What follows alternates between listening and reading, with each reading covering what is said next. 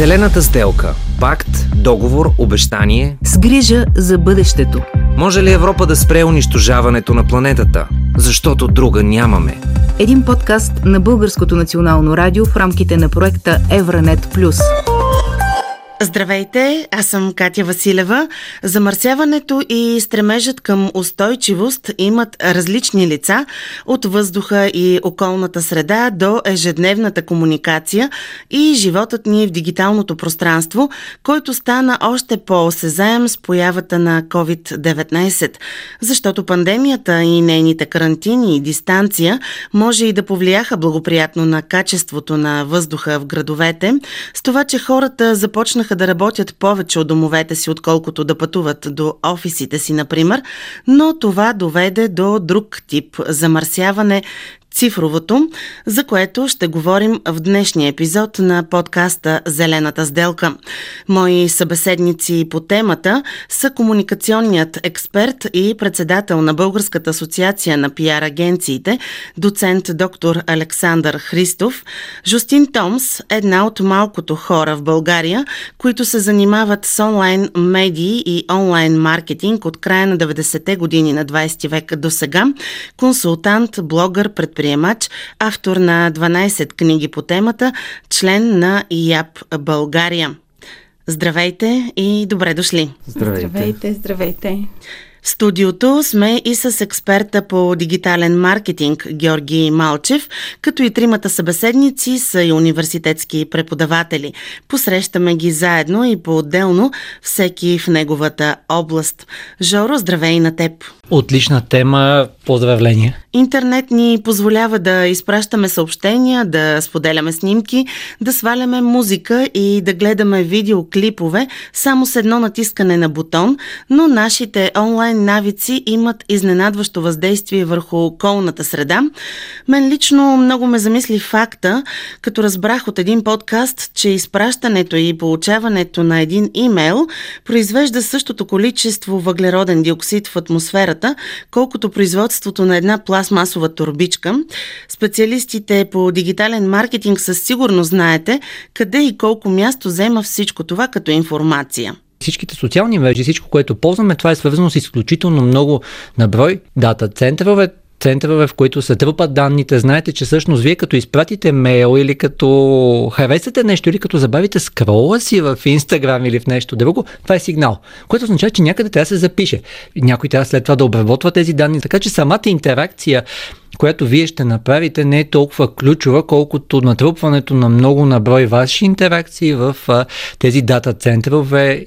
Така че, ако мога аз да кажа, избирайте тези неща, които носят по-голямо влияние. Второто нещо, което е, всяко нещо, което ние имаме данни и имаме фокус, ние можем да го управляваме. Просто направете така, че там, където искате да направите някаква промяна, намерете как да измерите откъде тръгвате и да е достатъчно видимо какво сте направили. Дали изпращаме имейл или изпращаме съобщение в чат, има ли разлика по отношение на дигиталното замърсяване? Аз се сещам и за огромното количество снимки, които ние непрекъснато си правим селфи от тук, селфи от там, Другото, за което се сещам, са стримовете. Как е по-добре да стримваме? Дали когато стримваме в момента, дали трябва да имаме нещо подготвено?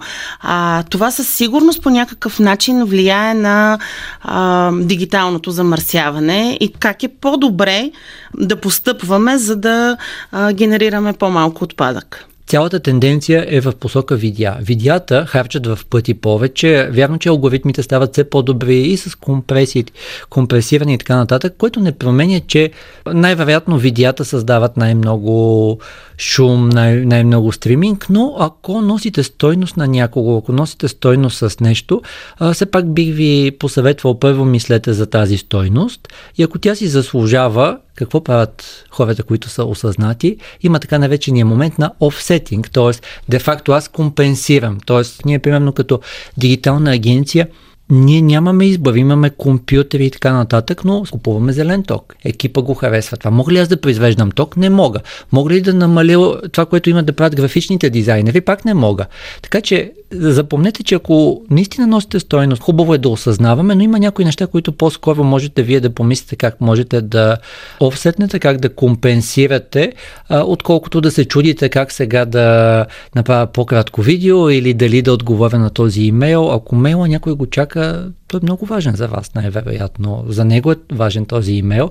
Така че не дейте да поставяте фокуса върху аз не правя еди какво си, нека да бъде аз осъзнавам, че и съм взел съзнателното решение за и го управлявам като хубавото на дигиталната ера, освен че създава по-сериозен въглероден отпечатък е, в комуникацията, е тази част, че ние получаваме почти незабавен сигнал. Тоест, донесли ли сме стойност на някого? Това видео заслужаваше ли си да го направя?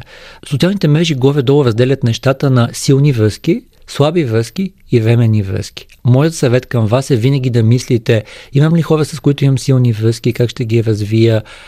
Ако имам слаби връзки, как мога да дам сигнал, че дадена връзка може да стане по-силна или да носа стойност на хората с слабата връзка. И има такива временни връзки, които са. Вие отново носите пълната отговорност, тези времени връзки ще замърсяват ли дигиталната среда, времето на другите хора, или може да ги използвате да сте, както ти каза, за пример. Жустин?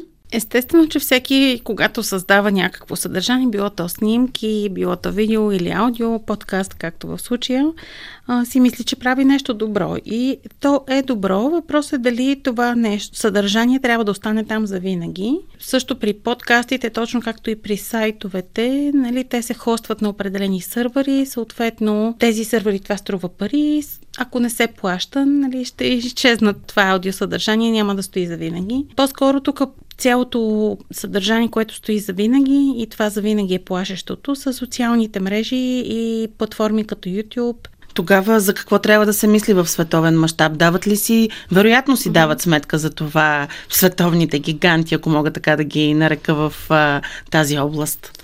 Ами това, което всъщност ще се случи, и то вече започва да се случва с изграждането на така наречената метавселена, че всички тези типове съдържания ще устареят. Това не е мета, което е на Фейсбук, е понятие, което означава следващия етап от развитие на на интернет и до някъде на дигиталната комуникация, в този свят ще има други типове съдържания, които няма да живеят и толкова много и те всичките, които текущо се създават, вероятно драматично ще устареят за съвсем кратък период от време. На мен ми се иска да обърнем внимание и на имейлите, защото изпращането на имейли е част от нашето ежедневие, колкото и социалните uh-huh. мрежи. Тук може би има разлика дали ще прикачиш даден файл или да речем ще използваш WeTransfer. Uh-huh. Какви са разликите? Когато изпращаме аудио или видео файлове, това са огромни файлове и най-често дори самата почтенска котия не ни разрешава да изпратим толкова голям файл. Вече когато говорим за снимки или за документи, презентации, там е малко по-малки са файловете, съответно се изпращат, но при всички случаи е по-добре да изпращаме през някаква подобна платформа, защото тя именно прави трансфер. Нали, тя не се съхранява при нея дълго време, буквално за в рамките на 36 или 72 часа различните платформи форми различно, а, пазят самия файл и така той се пренася. По-скоро ние като хора трябва да сме много отговорни също спрямо нашите почтенски кутии, особено когато те са отново на безплатни, така наречените безплатни платформи, като Gmail, ABV и така нататък и да си разчистваме своевременно почтата. Къде всъщност е най-добре да съхраняваме от тази гледна точка, защото всеки си има някакви снимки, на които много държи, те да прескочат времето, та да остане и за поколенията. Ако ще ги пазим дигитално, в облака е най-доброто място за пазене. Цифровото замърсяване има странна природа и е невидимо. Това обаче не означава, че международните интернет компании могат да пренебрегват въздействието, което те оказват върху околната цифровата среда. Това е мнението на директора на отдела за цифровата програма в Министерството на економиката и иновациите на Литва, Арунас Чижонайтис. По този начин китовете на индустрията, както той ги нарича, предприемат определени стъпки, за да осигурят устойчивост. Iš tikrųjų tos didžiosios kompanijos, tokios pasauliniai те лидери. Големите компании, всъщност световните лидери в сектора Google, Amazon, Microsoft, в своите политики са поели ангажимент да осигурят ефективността на центровете за данни. По-точно не ефективността, а използването на възобновяема енергия. В този случай Google изгражда своите центрове за данни в страни, в които преобладава възобновяемата енергия. Освен това, самият принцип на изграждане на големи центрове за данни вече намалява потреблението на електроенергия или, така да се каже, замърсяването. Друго нещо е да се повиши ефективността на тези центрове за данни, което е много важно. А в Литва все още не му обръщаме почти никакво внимание, особено когато купуваме някои услуги или търсим доставчик на тези услуги. Другата страна на дигиталното замърсяване са фалшивите новини. Факт е, че социалните мрежи на глобално ниво промениха хората и начинът по който търсим и споделяме информация, създаваме съдържание. Какво е въздействието на публикациите в различните социални мрежи и как четем етикета на информационните източници? Ето пандемията, ваксините, информационната война на фона на войната в Украина.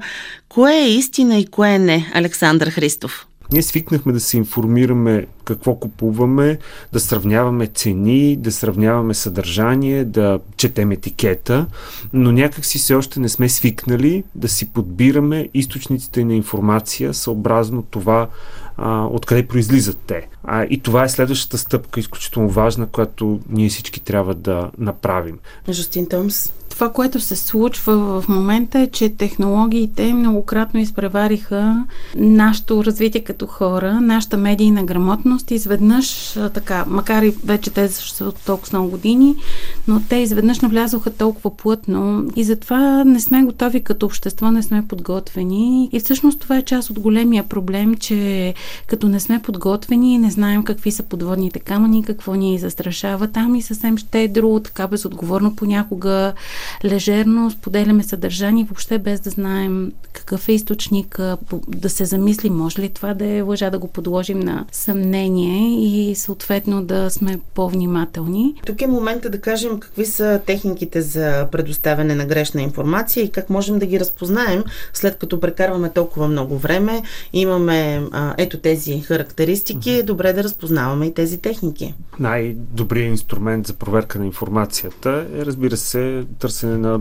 информация по тази тема от друг източник и сравняването. А нещо повече, негативната, невярната, непроверената информация, замърсяваща информационното пространство, има един много неприятен ефект. Тя създава тревожност у хората. И тази тревожност ги кара още повече да действат и да реагират емоционално по отношение на възприеманата информация.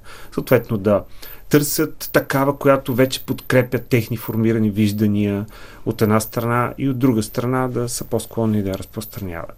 Закон от векове насам е, че ние сме много по-склонни да разпространяваме негативна информация, отколкото позитивна. Има много ясно биологично обяснение. Затова просто се стремим да се предпазим себе си и близките си хора. Това е някакъв инстинкт. Но можем да си сложим филтър, подобен на този, който когато избираме продукти, които да потребяваме. Тя дезинформацията всъщност не е от вчера, не е от днес. Всичко се случва с натрупване, независимо как се променя дигитално света.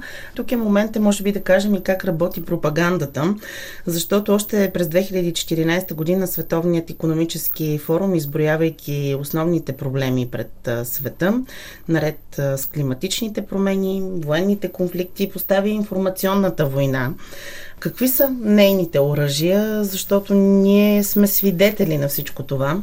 Пропагандата много често м, използва стара информация, която притопля и я прави да изглежда нова и актуална, именно отново да работи с страховете, емоциите на хората. Има нещо, което напоследък доста често срещаме и това е някаква форма на фалшив баланс. Виждаме го сега и покрай а, войната в а, Украина. Русия напада Украина изведнъж някакви гласове започват да, да питат, а помните ли когато Съединените щати бомбардираха Косово? А помните ли това? Помните ли пуническите войни? може да стигнем до преди Христа. Това е именно с цел отклоняване на вниманието и създаване на фалшив такъв ам, баланс на едва ли не на мненията, за да се каже, аха, ето не само руснаците са такива, а американците са такива, пък те целият свят е така и по този начин да се намали значимостта на проблема.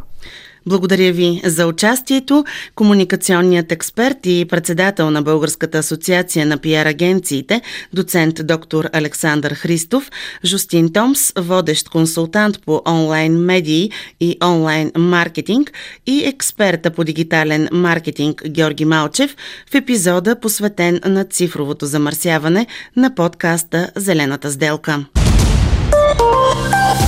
Зелената сделка – да изтъргуваме бъдещето в полза на планетата. Друга нямаме. Един подкаст на Българското национално радио в рамките на проекта Евранет Плюс.